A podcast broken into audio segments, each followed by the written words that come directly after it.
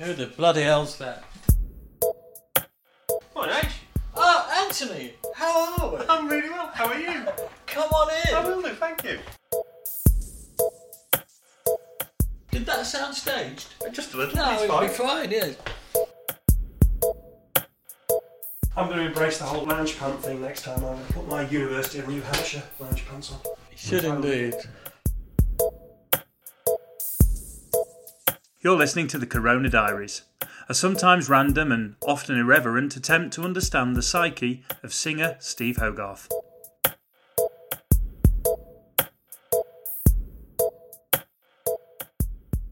What's up? Hey, what's up? I'm just shattered. Uh, but it, I, I'm beginning to feel like someone who's running a very large corporation who gets up every morning at five o'clock, you know, and plays squash before going into 400 meetings. Are you not worried about where the money is? Except that I don't play squash. Yeah, and I don't earn that kind of money. Uh, but there we are, and here we are.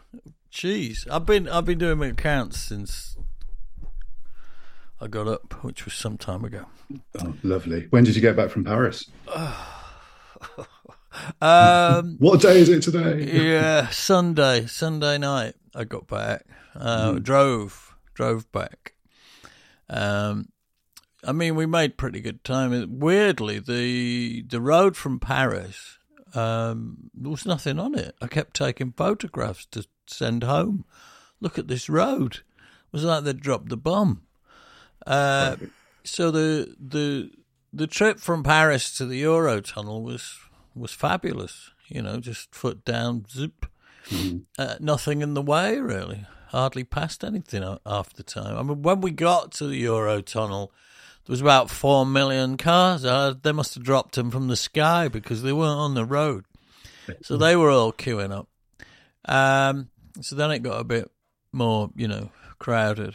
Um, and then the the drive back from Kent, you know, up, up was was pretty good. Really, I had the usual car park around Cobham on the M25, and, but it didn't last that long. It was a, it was slow going.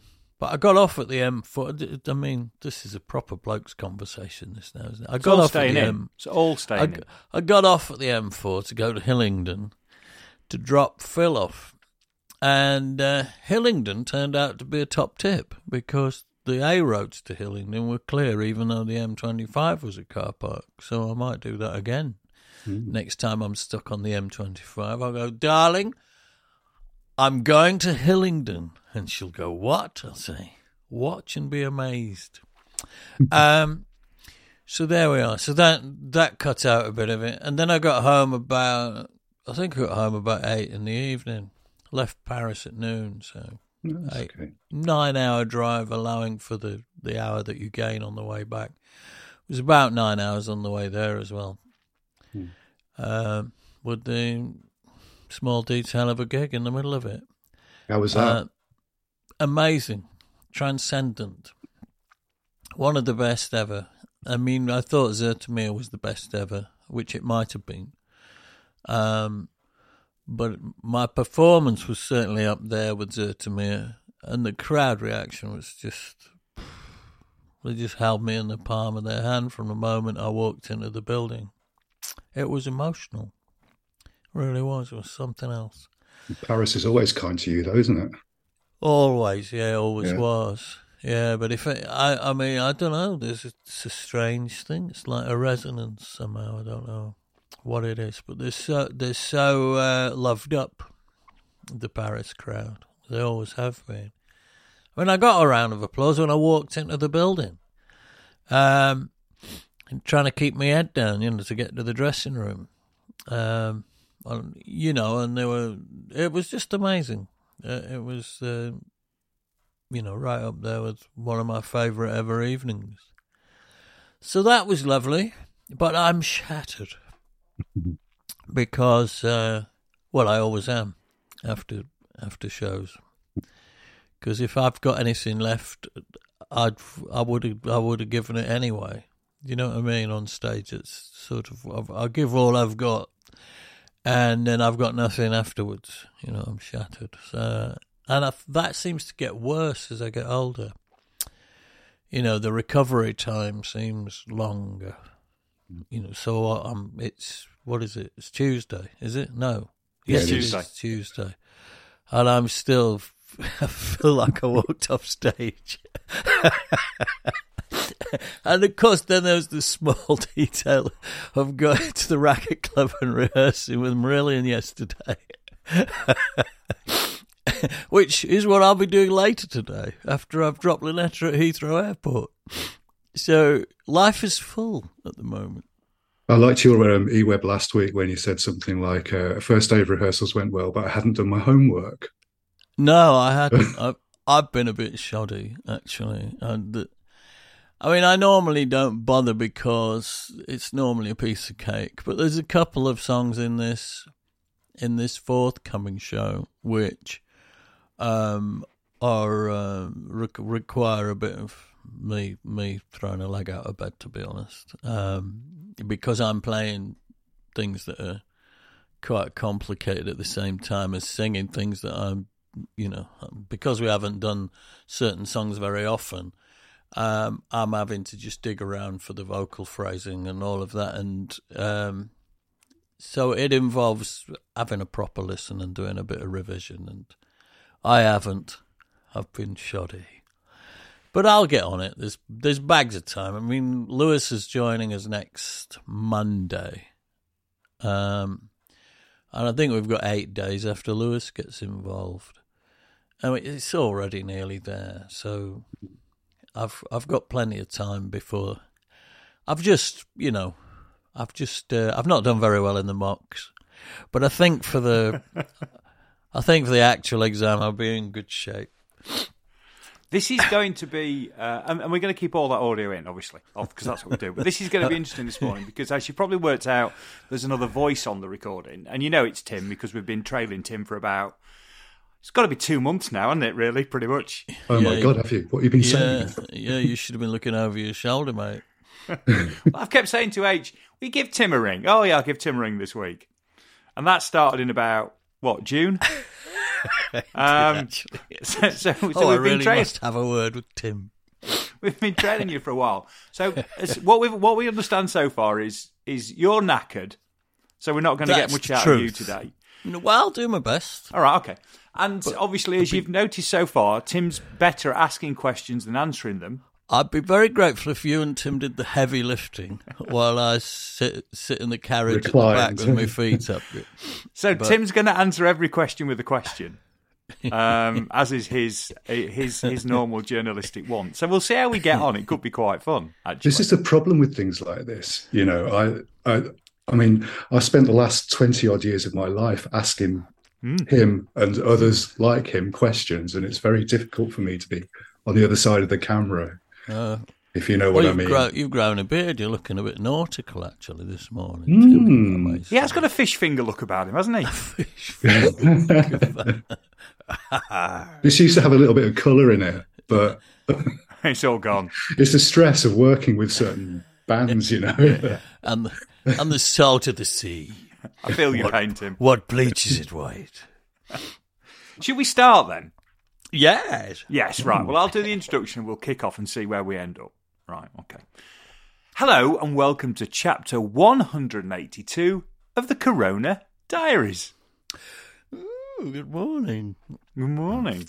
And we have Tim mm. Sidwell with us. If you've not worked it out so far, we have Tim Sidwell with us, who is, well, what are you, Tim? What, how would you describe yourself? I'll What's tell on your you what business he is. card? I'll tell you what he is. He's lovely and brilliant in equal oh. measure. Oh. Well, thank you very much. Checks in the post. Pe- People are normally one or the other. Tim is both. Um, I don't know. Uh, how would I describe myself? Well, I guess for, first and foremost, a, a video producer.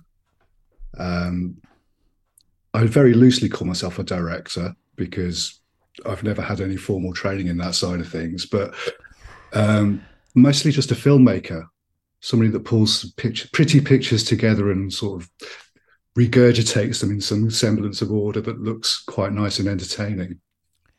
I'm I'd agree with that. I'm shocked. The film directors have training. Well, this is it, yeah. Do they? Do Um, they go no. to college and learn that? Sh- I just thought they had vision. You know, and the That's part of it, isn't and the capacity not to have a nervous breakdown. I thought that's what you needed for film Oh, directing. yeah, I'm quite good at that. yeah, I reckon you're there already, man. A bug of the college. So before we start, and I don't know how much we captured, but you're back from Paris, aren't you? And you're hmm. tired.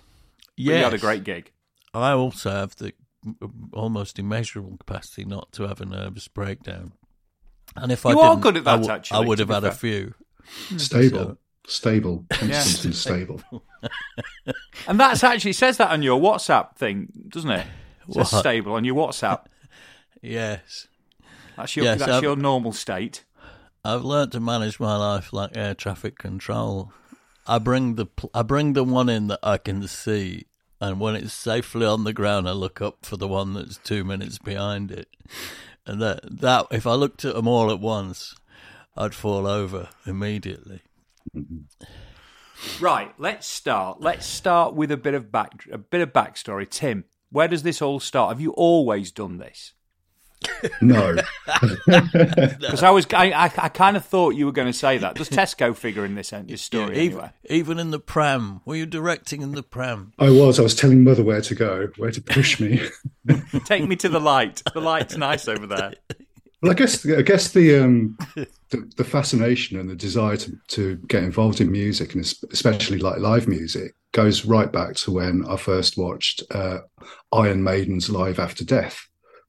Because I was a huge Maiden fan when I was a kid, and that just blew me away. It was a concert on the Powerslave tour that they shot in Long Beach, California, and just visually, it was. Uh, I was. I just sat there thinking, "This is absolutely bloody incredible. I want to do something like that when I grow up." So then I went and studied history and politics at university. Ah, Yeah. So uh, that, Oh, you. no, But, sorry, I'll shut up. but at that at that time, I was um, my university vacation job was at a cinema, and when I graduated, I didn't have any job to go to, so I went back to that one and ended up managing a cinema, 10, 10 screen cinema, and got involved in the movie business. Uh, and that kind of progressed to working for uh, an independent uh, cinema in Wolverhampton called the Lighthouse, where we've shown a couple of Marillion films actually since. And uh, they had a video production training course, which I got involved with and ended up producing very low key corporate type things that the students were producing for local businesses. And it just kind of snowballed from there. so where did you go to university? Essex, Colchester. Right, okay. And then the cinema evening. around. So you know all about popcorn then? I know, yeah, salted, sweet, yeah, sprinkle of um, melted butter on top, yeah, and the And, fact sp- that and spray tan. Yeah, and it's marked up. So, I mean, how much is a bucket of popcorn at a cinema these days? Oh, Jesus. It what, is- tw- 27 quid? I know, and all it is is like little kernels of corn that are popped in a kettle, and what a rip off! I know. Oh, you've said it out loud. You're not allowed to say that if you come from the cinema business. That's the that's the that's the cash cow, isn't it? but it is, yeah, the concessions, absolutely, yeah. Right. So cinema leads you to this film course, which leads you to corporate things. So when did, when's the transition? I mean, because when when do you first start with anything Marillion like? If it's not Marillion, but something similar, or was Marillion the first thing that was Marillion like? If that makes It was sense. it was Marillion and Magnum. Oh, good So grief. yeah, so where West Midlands rockers themselves. Yeah, this is Absolutely. it. There's a lot Um, of rock in the Midlands. So um, we were creating these videos, and I went and started a small business where we ended up uh, sort of sharing studio space with uh, a guy called Mark Stewart, who's Magnum's producer and front of house engineer. And I got to know Mark quite well. And Magnum, it was basically their racket club, basically where where they they record all their and they still record all their albums. And uh, around what's 2003 2004 they were getting an album together and they wanted to do a, a concert video and so mark came and had a chat with me and we ended up at the astoria uh, and shot uh, i think it was the anniversary of on a storyteller's night Mm. so we shot that that concert and that was the first multi-camera concert that i got involved with so that was where it all started and it was purely by accident That's quite interesting, actually, because uh, I do have a I have a guilty hair rock past. So I have a I have a sort of early early nineties guilty hair rock past, and Magnum are in my guilty hair rock past. Um, but Magnum, in seriousness, kind of followed the Marillion model fairly quick compared with a lot of others, because Magnum sit in the similar sort of thing of having a uh, an audience, fairly dedicated audience, um, but not they're not they got to the point where they probably weren't the kind of band that a label would would keep hanging around, particularly in the post Nirvana world when it all when it all fell apart for, for hair rock bands. Um, so and and I seem to recall Magnum were, were only about three or four years behind Marillion in, in that respect of galvanising the the fan base. Um, and still do the same thing. I think it's the model's virtually identical as far as I can tell. Um, well, I think they still have um, a relationship with a German record company. I think they're with SPV, Steamhammer, is it something like that? Right. I'm not sure. I'm not sure these days, but yeah, I mean, certainly they've got a dedicated fan base, much as as Marillion have, and uh, you know, and, and Tony Clarkin is just uh, such a prolific songwriter. I mean, Yeah. I think that they're on they're on the verge of releasing another album. They seem to really have got that kind of Well, record. it's one a year, pretty much, isn't it? Yeah, yeah, yeah. And I don't. I mean, and Bob Bob's an amazing character. Bob Catley. He's uh he's like a little whirling dervish. He's and so much energy. It's unbelievable. And he looks like a carpet salesman. And he's got all the hand movements as well on stage. So when so what if, if carpet Magnum- salesman's hand movements? Do they yes, have hand movements? yes, they do, they do, they do. He's wielding a Stanley knife. Width and length. Wielding a stamp. Walks around in knee pads. Well, that was the thing in hair rock. Maybe there were more carpet salesmen than hair rockers ever owned up to. There's there's a guy who owned a carpet shop in Leeds. It's called Mike's Carpets, and funnily enough, he was called Mike, and he was a dead ringer for, for Magnum's lead singer. Oh, So there you go. rhymes. and you never him saw the same two of them in the same In the place same at the same yeah. time. there we have it. Him, I can feel uh, the song coming on. and then Pete Dead Stringfellow. ringer for Magnum's lead singer. It's, it's, it's pure, pure lyrical gold. But carry on. Well, Pete. Well, the thing is, Pete Stringfellow's probably the third of the doppelgangers, so you can get some idea of the look that we've got going on. Imagine Pete Stringfellow selling carpets, and you're about right. Do you know it took me until Afraid of Sunlight to become a hair rocker? I never had hair till then, and then I, I, I've looked at some old Afraid of Sunlight footage, and I had hair. It's gone again now, but I mean, I've got hair, you know, obviously, but I don't have it of- at hair rock length. But I think I briefly did have at that point. On the subject of Afraid of Sunlight, I've always meant to ask you this. Um, did Why you did I bulk grow up? my hair? What? No, did you bulk up for Afraid of Sunlight? I seem to recall you in a black t-shirt, looking looking slightly ripped. Did you? No, I stopped eating. Uh, Oh, that okay. was it. You bulked down then. Uh, yeah, which seemed to expose parts of my body that had never been seen before. Because there was no fat at all on me at that point. No, I, I just stopped eating for a while because it was a bit. I was I was in a bit of a state at that period, you know, emo- emotionally and uh, and I nearly said financially. No, I was all right financially, but I was emotionally buggered at that point, and and uh, I I I couldn't eat for blinking months. And so I lost a lot of weight, and everybody started complimenting me on how well I looked. So what you did was That's you went out and bought business. some you tight-fitting black t-shirts. Then exactly. yeah. People did keep saying, "Oh, have you been working out? You're looking great." I go, "No, I've just not eaten since December."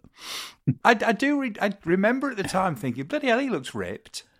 No, I wasn't ripped. I was I was wrecked. I've always meant to ask you. Sorry, that's a little aside for us. I don't know if it'll make for decent content, but I just always meant to ask. Was that a conscious conscious effort? But clearly not. No, No, just just some form of crisis. it was a crisis. Cry for help. Yeah. Anyway, back to Tim then. So when did you two first meet? When when's the first Marillion thing? Oh, Oh, well, the first Marillion thing was um, I, so I I know um, there's a lady called Anne Bond who's one of the guys that run the Web UK, and I've known Anne since the age of eleven. We used to go to school together, and I think it was when Lucy took the reins, and she went on. One of the first things Lucy did when she became manager was to do a, a tour of the UK and get groups of Marillion fans together to see how she could plunder our collective talent thing. And Anne said, "Do you want to come along?" Because at that time, I just start. I'd been involved with the video stuff, and and thought that might be a, a, match for what Lucy was looking for for you know the new new age of Marillion. And so I, the first time I met Lucy was in a pub in Birmingham with a group of half a dozen other Marillion fans who were, who were into all kinds of other things like PR and marketing and advertising, all that kind of stuff. But then nothing transpired from that. And then I think it was on when you guys were promoting Marbles, you were doing a little um, tour of record shops, signing sessions, and acoustic uh, little things. And one day you came to Birmingham, and I, I noticed the day, and I thought, oh, I'll just I'll I hadn't been in touch with Lucy for a, a year or so by that point, and uh, I thought I'll just chuck, chuck Lucy an email, see whether she'd be happy for me to come down with a couple of cameras, shoot the acoustic thing, and a bit of you know behind the scenes stuff, the signing sessions, and that was the first thing that I ever did with uh, with H and the guys. And I don't think that footage has ever seen the light of day. It was, um, I think it was H, Rothers, and Pete doing your Los Trios, Morelos, or whatever you call it, and then a signing session afterwards. And that was on the Marbles tour. Mm. Birmingham HMV, which no longer exists. No, most of those mm. don't, do they? What, no. what a world we're in. We're in. The, the sand is moving beneath us, me hearty. There you are, pad. There you are, paddling one minute. Next minute, no beach. We need to be careful because my hometown is currently flooded, and Theresa Coffey turned up yesterday, and that's that's terrible on so many levels. You'd take the floodwater, wouldn't you? Um, do you remember that H, the HMV thing? Vaguely, yeah, I do. I do remember it. I don't remember meeting Tim, if I'm honest. No, I don't. I can't. I can't remember when I met you, Tim. I think I probably I might have seen your work before I met you. You know, because I think you you my my you first got onto my radar, I think, because uh, I saw something you'd done, what something of ours that you'd done, and thought, shit, this guy can edit. Um, and I think I think you've got a natural talent for for editing, making a fine silk purse out of a sow's ear. Um, and uh, I could I could kind of sense that, and and your sense of rhythm as well, and how you, you know how your edits, um, how your edits are sort of in phase and in tune with the uh, with the dynamics and the and the rhythm. And I thought, I, I this bloke knows what he's doing. I better find out who he is.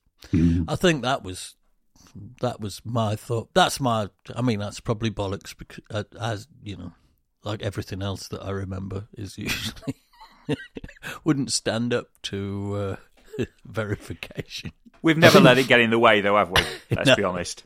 Fact checking. BBC have started doing a separate section just for Corona Diaries on their reality check thing. It's called That's Bollocks. yes. The, uh... so when, if if the HMV never saw the light of day, then Tim. So when's the next call from Lucy? Because I'm assuming it's a call from Lucy then that comes next. Yeah, pretty much. It was um, for the 2005 Marillion weekend down in Minehead. And, right, uh, right. Was that the first one? No, because the no. first one was was Pontins, wasn't Pontins, it? Pontins, yeah. Mm-hmm. Yeah, I, I, think this was the third one, wasn't it? Because by that point you'd already you'd already done the world record thing with Afraid of Sunlight, uh, I think was that the year before. Was that at Pontins or was that? Yeah, that was at Pontins, wasn't it? And then you did another Minehead in 2003, and then oh. I stepped on board in 2005. And again, that was a that was a really low key. We, we only bought three or four cameras, and I don't. And the, the initial phone call was from Lucy was um, we just want to record it just for archive, and I don't think at the time there's any intention of releasing any of that video. Um, but once, I got it back and I sort of cut cut a couple of the shows together and sent it over to Lucy, she said, "All oh, right, well maybe we can make something of this," and it it ended up being uh, I think they called it bootleg Butlins because it wasn't particularly polished technically, and it's got a very raw and edgy vibe to it visually. So that that was the first real Marillion thing that uh, came out of. Right, Yeah, just yeah. to backfill then, your, the the world record thing that was the DVD that was was got out really quickly, wasn't it? Yeah, so that was the Boom Boom Boys did Yeah. that in. So that would have been Pontin. So they they I think it was a performance of Afraid of Sunlight because It they called was, it before yeah. before First Light, wasn't it? And uh, it was. I mean, it was a blooming amazing feat in those days because you know that all had to go away to a DVD authoring place and get manufactured and then get bought back the next morning. And I think you sold it on site the next morning. We and then we- in Wolverhampton, the Civic, I think we sold it. Yeah, well, then um, in the intervening years, uh, Pop Eat itself broke the record, and they did it in Birmingham, I think, uh, which is a great resonance with me from where I'm talking to you from, because this is I'm in Stourbridge, which is where Pop Will Eat itself are from. so uh, when we when we sort of um, went, uh, I think it was Live Here Now said let's let's try and beat that record and they brought all their DVD authoring, all their DVD duplication racks into the Civic Hall. Uh, we we shot the show in 2013, which was uh, the Radiation uh, album run through. Um, Vision mixed it as we went along. I I stayed up all night that night in the Wolverhampton Civic Hall by myself, uh, authoring the disc to send over to the guys to replicate it, and then yeah, the the first one was sold. I don't know, at seven o'clock in the morning the next morning. Uh, and we, we beat we beat Pop Itself's record. And I was wearing a Pop Itself t-shirt while I did it. Throwing the gauntlet down. Does that, that still wi- stand? Yes, it does. Yeah. Right. And what exactly was the time from from Oh crikey. I think it was time from the start when the show started, yeah Until- from the first yeah from the first note until the first sale. So I don't know, it's like twelve hours, something like that, maybe less. That's incredible for a physical product, isn't it? Really, because it's not just one, is it? It wasn't like you produced one to sell. I mean, that was that was a commercial thing. So you produced a box full to sell. Well, yeah, the guys they they had, like I say, had racks and racks of duplication machines in in the back bar at the Civic, and I don't know how many they they churned out. It was hundreds over, um, ready for sale the next morning, and then yeah, it, And all it the artwork ready to go and, you know, the packaging and everything. Yeah. yeah, because that was all that was all pre-done. You know, everything was printed up and manu- all the casing and stuff was manufactured prior, and all the on I just think it's so Marillion that you that you you're able to do something like that. Set yourself that target. Set you know build a, effectively a, a, a production facility in Wolverhampton Civic Hall, and then be taking money off punters less than sort of thirteen hours later. I think that's. Uh, I think that. It was I can imagine three, Lucy's ever so proud. it was before 3D printers as well. Wow. You know, we could have could have just printed some. So how how fast did you realise you were on board, Tim? That that that, that that's it. You were you were How, you were how go fast did you realise you were in trouble, Tim? I think that came before realizing that I was on board. Became ensnared. I don't know. I mean, that 2005 thing was was absolutely wonderful to do because, I mean, if you want to go into a deeper backstory, the first band I ever saw live was Marillion. Um, in the days before Steve joined, I, the first gig I went to was Misplaced Childhood at the Birmingham Odeon, and I was a huge, huge, huge Marillion fan. I mean, I still am. So to to sort of wheedle my way into the organization and start pointing cameras in the faces of the band that I've loved for so many years was absolutely incredible. And to this day, I still never take it for granted. You know, I think in any in any creative business, you, you're only as good as your last job. And if your last job is absolutely shocking, then it starts uh, sending alarm bells to the people that you work for. So you you have to be on this kind of trajectory where you know you have to try and better yourself every time you you go out and do a job. Hmm. So We're- we're so so 2005 was great. Then 2007 was the first PZ, and again that was really low key. And I don't think, I mean, I, I went out with a couple of cameras, and you'd got Jason Telford uh, um, doing mixing the video screens, and we recorded everything, and that that came out, but s- still wasn't I knew it wasn't what could be done. And then I think 2009, when which that became um, out of season, that box set, and that that was the first time we we really threw a decent production design at the PZ shows, and I think that you know fans still love that one to this day. That's uh, that was a big big bit of work that was to pull that one together. And I think that's probably when I thought, oh yeah, this is uh this is quite good.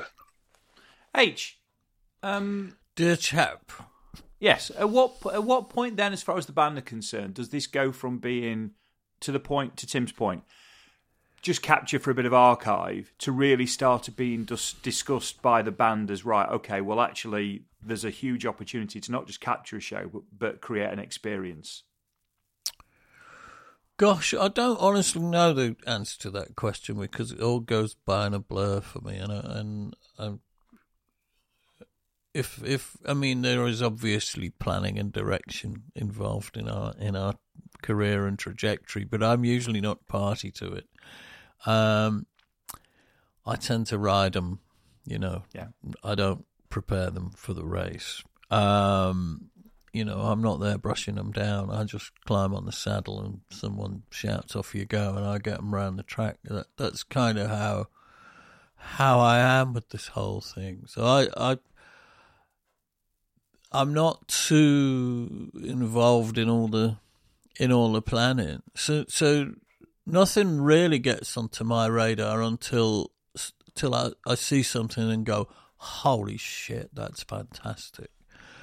Um, and everything was, you know, everything was. I mean, first of all, I hate looking at myself. Um, I hate listening to myself singing, um, especially live because live it's always warts and all. And uh, and and Mike Hunter, God bless him, does his best to fix the the worst of what what's wrong with it uh, live before I ever get to hear it, and then he sends it to Tim and then uh, Tim edits the vision together. And in the old days, he would send us. Um, he would send us. Well, it wasn't. Was it DVDs or I don't know. I've, I've lost track of all the media as well. That tends to change once a fortnight. But he used to send it in some form over to us to to approve. You know, DVD, I suppose it was. And I would sit there and look at it. Um, and of course, it's not finished. You know, because Tim's waiting for comments back from the band at this point. But I I have this problem, which is that if I see or hear anything that isn't right, it keeps me awake. May, I mean, it makes me almost suicidal, and I don't sleep. Uh, even though I can fix it, until it's fixed, I, I, I can't have any peace. Um, you know, emotionally or or uh, mentally. And so I I realized that uh, what I was going to have to do was go to wherever Tim is in his edit suite and sit with him and look at it so that everything that offended me I could change sat next to him and I'd know it was done and that'd be that. And if it couldn't be fixed because we just didn't have the shots or whatever, to fix it. I'd know that as well. And I could sort of go, okay, that's as good as it can be for me. And I can sort of resign myself to the fact that that's how it's going to be. Um, if I just see a DVD at home, of course, I, I I'm not looking at what Tim's alternatives might be on the screen, and I, so I, that's not very nice. Have we got anything else? I wouldn't know. Uh, so I'd lie awake at night, wittering and worrying and you know fretting. Um, so these days, I always we always get together when Tim's shot anything, and uh, I know this isn't the answer to your question. No, it's, it's it's just fine. it's just something I can say and remember, as opposed to things I've got no idea about. But that's Um, been a that's been a really useful process over the years, though, because I mean, when we sat down to look at um, the an hour before it's dark stuff from PZ this year, you know, I think I've been able to refine what I do um, to the extent where I'm in the edit suite and I've got a shot of you, and I, I know that you won't like it, so I don't use it. So hopefully, Yeah. by you know at this point, we sit down together and, and look at a film, and there's only maybe I mean, like the other week when we did this one, there was only three or four points where you sort of I could I could feel feel you fli- physically flinching next to me. Do you bristle when you sit next to Tim then? It does, well, I've always got a certain background level of self-loathing anyway. You know, I've got it when I wake up in the morning. Uh, so, you know, looking at myself on stage, I carry my self-loathing with me. it goes hard into the red. Um, and every now and again, you know, there'll be a shot that actually bends bends the needles. Um, and with a bit of luck, I can get it. I can get it back just into the red zone. Um, so yeah, I I, I do. Uh, you know, it does. It, it I don't. I hate looking at myself. Um, I really hate looking at myself. I I just think, what, you know, what a pillock. Why is he doing that? I just spend the whole the whole time thinking that to myself, whilst at the same time going, "That's flat. That note. That's a bit sharp. That's wrong. You fucked that up, didn't you? You pillock." You know, and so that's that's my thought process. But I mean, I also I also have a kind of wow, that looks great. I have a lot lots of those moments, but they're usually not about me. They're about it. You know, about the overall. I mean, sometimes some of the screen media that's behind us just looks wonderful, you know, in, in the shot, and you think, God, that's a fantastic moment. I mean Um, that that show, full stop. uh, That whole uh, an hour before it's dark looks. The show was absolutely amazing. Looked amazing in Holland with all that screen media. Had a real co- visual cohesion about it. Um, Yeah. With what and with how Jens programs the lights and the colours and everything around what's been done for the screens. Uh, this was done by Simon. It, Yeah. it just it was just it was amazing. yeah, Simon Ward's, uh, you know, just got a a real a real a brilliant visual brain, hasn't he? He's a great talent, uh, and uh, and Jens is mad as a box of frogs, but he, he's he he don't he don't half know what to do with lights. So the the the two the two of them together are are one hell of a double act. Let's take a pause there. Let's go for diary because I've got a couple of questions I want to follow on with Tim. Um, but that before we roll on, because I'm just conscious how far we've gone already. Let's let's in, chuck a bit of diary in. Let's chuck a bit of diary. in. Where am I going? Am I still in Mexico? Do you know I've what? I. I, I don't know because I've not looked. Have you looked? But hang on a minute. It was the fourteenth of May. Was it? it was my birth? Was this was my birthday coming up, and I spent it all on a plane. Yeah, I was still in South America. I right. was still in South America, about to. I think it was the. I think it was in Rio. I was out in Mexico. I was in Rio de Janeiro, and then I think I spent my birthday flying from Sao Paulo to Santiago or somewhere.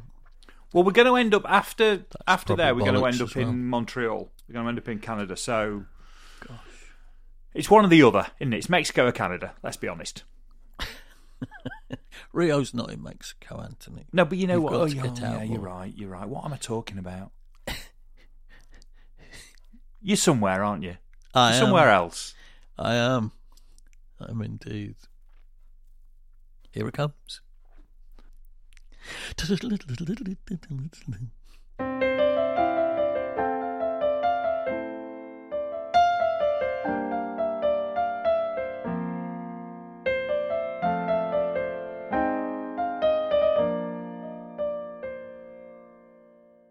Tuesday, 13th of May.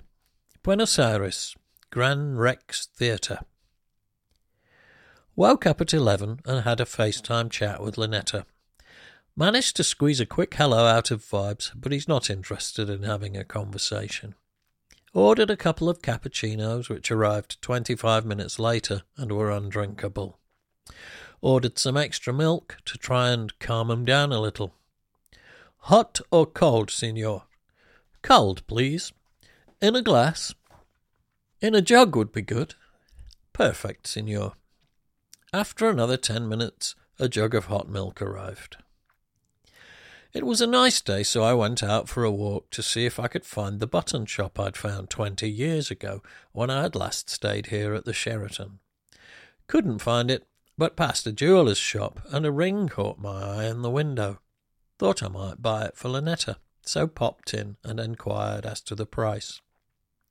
Texted her to try and find out her finger sizes. It happened to be exactly the right size. To cut a long story short, I eventually emerged with the ring, silver with a large watermelon tourmaline stone, and a necklace of small beads of uncut sapphires, rubies, and emeralds. I hope she likes it. I didn't have enough US dollars, so popped back to the hotel to borrow cash from Ian and Mark. We'd earned an extra bit of money from the merch, so what the hell? Came back and FaceTimed home again before it was time to go to the gig at 3.15 boarded the minibus for the journey to the Grand Rex Theatre. Sound check passed without incident. We've decided, at Paolo's suggestion, to add the uninvited guest to the set tonight, so ran it a couple of times. Returned to the Sheraton and dozed in bed for an hour or so before returning. When I hit the stage for the show, it was obvious something had changed sound wise since soundcheck, and I was unable to fix it really for the whole show. Oh well. The sit down crowd looked like more people than last time, and I was later to find out that there were 300 more people. Great. It took a while to get under their skin, but slowly they came to life. At the end of the show, before Encore 1, Paolo was saying to me, The security are not letting the people come forward, but you must make it happen. I went back on stage for the encore and asked the crowd to come forward, but I could see security men in the aisles sending people back to their seats. I was straight down off stage where I grabbed the back of the collar of the security man and, smiling, gently pulled him back to the stage as the crowd followed us both down to the front. Now the party had started. Before encore two, Paolo appeared again and said, Now we must go for a walk. Flanked by him and Renaton, I walked along the aisle, now full of people singing Sugar Mice, to the back of the theatre, stopping to shake hands and receive hugs from the crowd as I walked. This, although pure Latin American showbiz, really ignited the crowd, and from there on we had them. Finished with Neverland, and that was that. A terrific reaction and quite an achievement from everyone on stage, considering the difficult sound. At midnight, everyone wished me a happy birthday, and I raised a glass of champagne with Paolo, who is beginning to resemble a South American manager rather than a promoter. After the show, we returned to the hotel. There was a perfect full moon in the sky, which looks nothing like the moon in the northern hemisphere. It appeared to be a different way up. Is that scientifically possible? I tried to photograph it, but there's never much to be achieved without special equipment. This was the first hotel with a bath since we began this tour, so I filled it up and relaxed for a while. When I pulled the plug at the end, the water came up through a drain in the bathroom floor and filled the room with water. I put a towel on the carpet and called reception. A maintenance man arrived and muttered in Spanish that he was sorry and he would send a cleaner. Ten minutes after that, a woman arrived with a mop and bucket and dried everything up. I was asked if I wanted to change rooms, but I was too tired. Anyway, most of the room was still dry, and I was only going to be sleeping and checking out. Slept till 7:30 when the Moby began pinging birthday messages. Wednesday, the 14th of May. Buenos Aires to Santiago. Happy birthday, Spent most of it on a plane.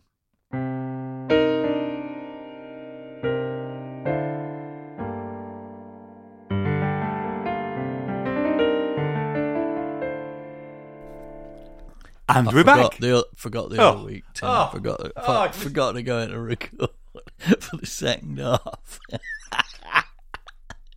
sorry, sorry. I, I, It's, I, it's okay. I again. Stole, I stole your uh, your your stream, your energy stream. well, I've had 181 that have been all right. It was always going to go wrong at some point. you ran into a wall. yes. Right, I'll shut up. I'll shut up. And we're back. Yay! I can keep all that in. All of that in. Just, you know, this is TCD warts and all. And we're still here with Tim. And what I was going to ask you, Tim, now on the back of that, because I'm starting to get a sense of this now. So there's a lot, obviously, that goes on in the background that the band kind of know is happening, but aren't necessarily involved in day to day. That's kind of what I'm getting from your entourage. So where does this? When did you fall into this process, Tim? Does this start with two cameras and then four, and then somebody saying to Lucy, "Do you know what? If we did this, this, and this, we could do something quite special." And is that? And then is the is the faith then placed with people? And I'm guessing there is, knowing Lucy, uh, that that when that when she's comfortable, she'll just go right. Yeah, you're you're you're top of the tree, and what do you do? Just go away and do it. I, I know exactly what you're going to do. It's going to be great. And I guess the fact that you've said something there, which is you're putting a camera in front of uh, the band that you have loved since you were ever. You know, I'm talking to a, a a chap who sings that I've you know been in awe of since whenever. But that's actually a lot of the Marillion team, isn't it? That's a lot of the people that are in these roles carry that thing of, well, I'm not gonna, I'm gonna, this is going to be the best work I can do because this is this is my band I'm working with. This is these these are my guys I'm working with or my people I'm working with. So this is going to be as good as I can do. So I ain't fucking this up. There's no way that's happening. Mm. And that seems to be something it. that runs through the team. I remember it getting really posh. Um, and this is probably you know, no offense for, for, but I in in my it it impinged on me as a thing getting posh on the um the less is more tour. Did it go high def at that point? Yeah, that was that was the first one we did in HD. It, started to look lo- really lovely, and yeah. I do remember thinking, "Whoa, this is this is really quite something now." And yeah. then it carried on up from there, and and I remember the first time I saw um, your edit of um, the space from the Royal Albert Hall with the girls and mm-hmm. Sam and, and Emma and just thinking, well, that's it. You know, that's if we ever do anything better than that, I can't imagine how it can be. It might be different, but that's it. Yeah. You know, I, th- uh, I, think I think you're right, and and what you were just saying there about the way that it's evolved is absolutely spot on as well. You know, uh, Cadogan Hall on the Less Is More to first time we shot in HD. Uh, we shot over two nights, so you know what what was released is kind of a very clever kind of, you know, there might be shots from one night in, yeah, there might be shots from one night within the mix. That, you know, um, mm. but then then sort of, I think the sort of the the stepping stone to the Royal Albert Hall was 2015 in Port Zealand when you did the marbles um, run through, and we we bought out quite a decent load of cameras and stuff for that, and we had cameras on tracks going down the side of the tent and across front of the house, and we had the jib. And I mean, one one thing I will say is that every, every show that we shoot, whether it's for Marillion or for anybody else, I've got such a great roster of camera operators and technical people that work on these films, uh, and and they're as much a part of the reason of why they they they started to look really good as as anything else. You know, these guys work in broadcast TV 100% of the time. They work Glastonbury. They go shoot shows out in South America for ACDC and the Rolling Stones and do Coldplay stuff all the time. So I'm using people that are on top of their game. And and this goes back to what you were saying, and about trying to do your absolute utmost best for the band that you really, really love and also feel really invested in as well because I mean, I was talking to Lucy on the phone yesterday about this, that, and the other. She'll just phone me up now, and we'll, we'll chat about ideas for the Marillion Monthly thing on YouTube. And you know, I, I really feel part of the team now, which is fantastic. Your family now, Tim. Mm, it, it really does feel like that. And you know, what I've learned from Mike as well, Mike Hunter, over the years, is is invaluable too. And all, all this kind of weaves into the tapestry of uh, what we, we try and produce. So we did 2015 in Port Zealand, which I'm immensely proud of. That's especially the Marbles film. I love that. I think that's great. And then 2017, this whole idea of family and, and mates and stuff, is still to this day my favorite day at work ever. At- in the Royal Albert Hall. Well, hold that thought because I've got an idea about that. So hold that thought. Don't don't go there for a minute. Um, but actually, coming back to something you just said about Marillion, because this there's, there's all this this folds in. Marillion Monthly a perfect example, but there's all there's the part that you're playing. I mean, you said to me that you you um, you've got some interviews coming up for a forthcoming special edition. yes, Um, Tomorrow. Tomo- indeed. tomorrow. I, I, was- I didn't know whether I could say it or not, but I thought like, it's no secret, is it? no. Um, but um, but that's now become part of your thing as well. You know, you're now you're now kind of kind of a slightly bearded, bespectacled Mark, Michael Parkinson at the same time, aren't you? I guess so. Um, I mean, that's the documentaries for the for the reissues, and any documentary that we do, um, because I mean, we did one for an hour before it's dark, where I came and sort of was at Real World with the guys, and we've done one for the last two or three albums actually. All all these like hour hour and a half documentaries for the making of the albums are so good to do. And I tell you what, I always sort of think, well, my degree wasn't wasted because the um, the skills that I learned doing my history and politics degree, I, I, I transfer into creating music documentaries in terms of you know collating evidence and and and putting it all together and you know spitting out something vaguely understandable at the end of it. Well, that's So, where we I mean- cross because I've my degree's in politics as well. Oh, really? Christ, I'm uh, surrounded by them. Yeah, we, yeah, yeah.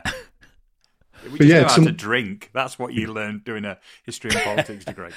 Ah, well, that, we have that in common. We have that in common. So yeah, to, tomorrow we're we're going to be uh, looking back at this strange engine. Mm.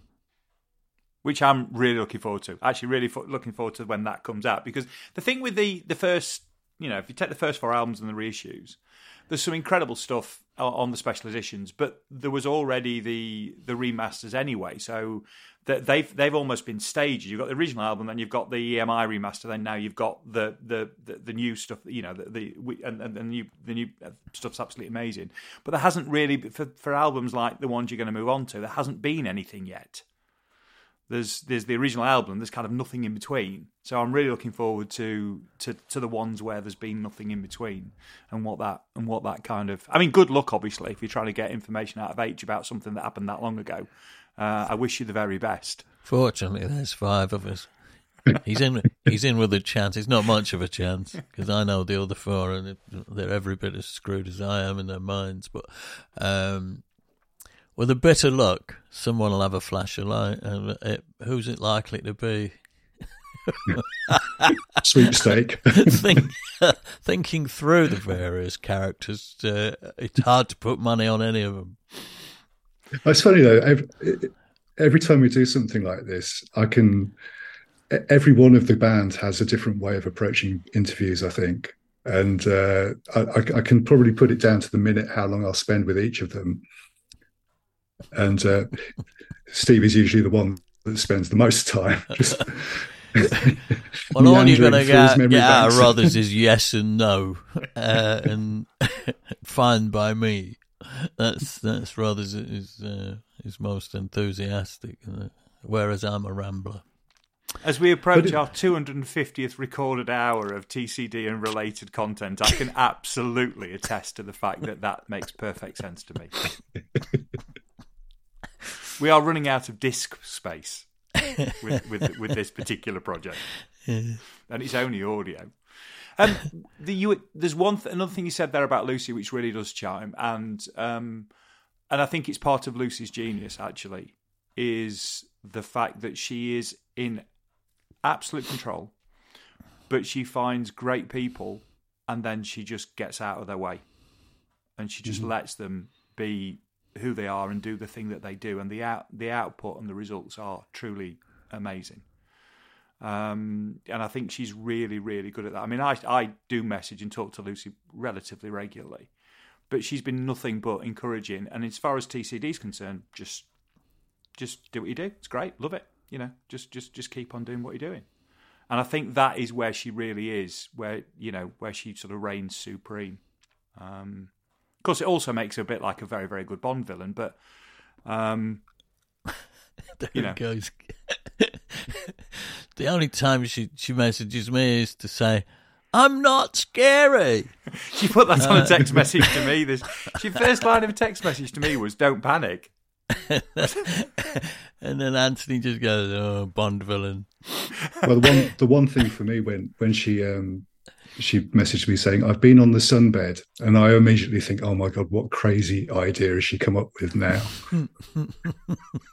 Because that was- that was how um that was how the couch convention came about. I think she'd been uh, sunbathing in lockdown or something. I thought, oh, it'd be a good idea to do a, a Marillion weekend online.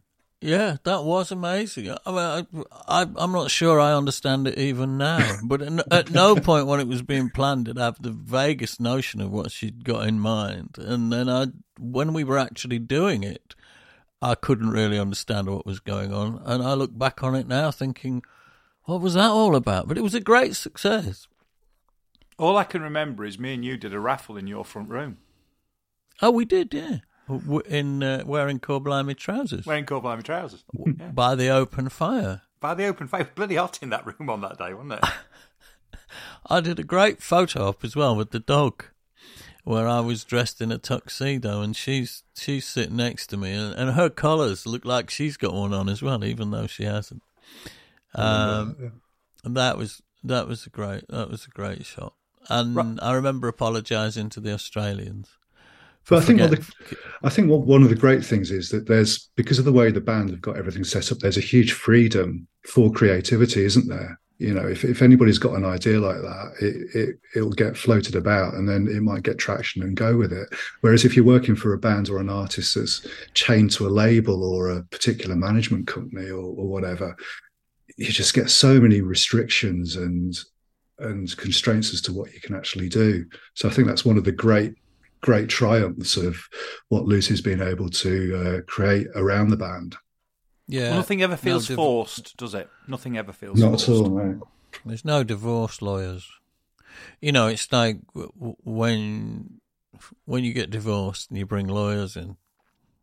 You know, suddenly the the connection between what one person would like to do or not do, and what the other person would like to do or not do, is kind of perverted and distorted by their representative you know, there, and so then the lawyers are arguing with each other, whilst the people on the periphery, who it should be all about, are going, "What did that bitch say? She's done what?" And he's going, "What? What a bastard! He said that." And he, and kind of neither of those people have really got a problem with the conversation, but the lawyers are in the way, perverting it, and it's a bit like that with management um, and record labels. You get somebody who has an idea, it's fed to a label or fed to a manager, and, and then it's fed back to a band. And the band are band aren't being really fed the idea; they're being fed. uh, Oh, so and so wants want you know wants you to sit in a tree, and you go, well, tell him to fuck off. And that's as far as it ever goes, you know. Whereas if that person who'd had the idea said, "Look, I've had this idea, and we're going to do this, this, and this. It'll involve you sitting in a tree. You go, yeah, let's do it tomorrow.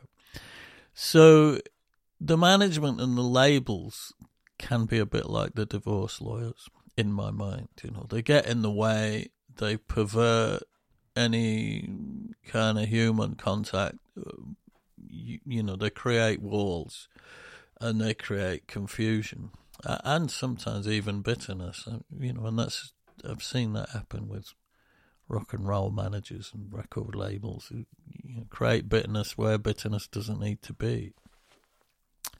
I'm, I'm Sorry, going to draw it to a close there. there.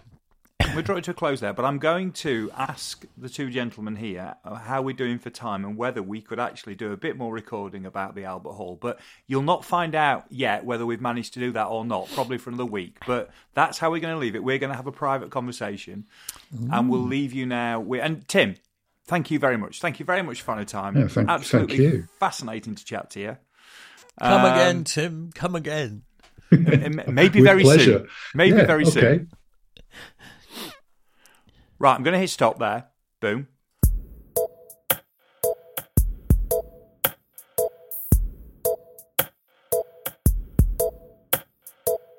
Thanks for listening to the Corona Diaries. It featured Steve Hogarth with the insights and me, Ant Short, with the questions. If you enjoyed the podcast, please consider subscribing and maybe leaving a review as this will help others find it. You could even share with other like minded souls, should the mood take you. This has been an A Short Stories production.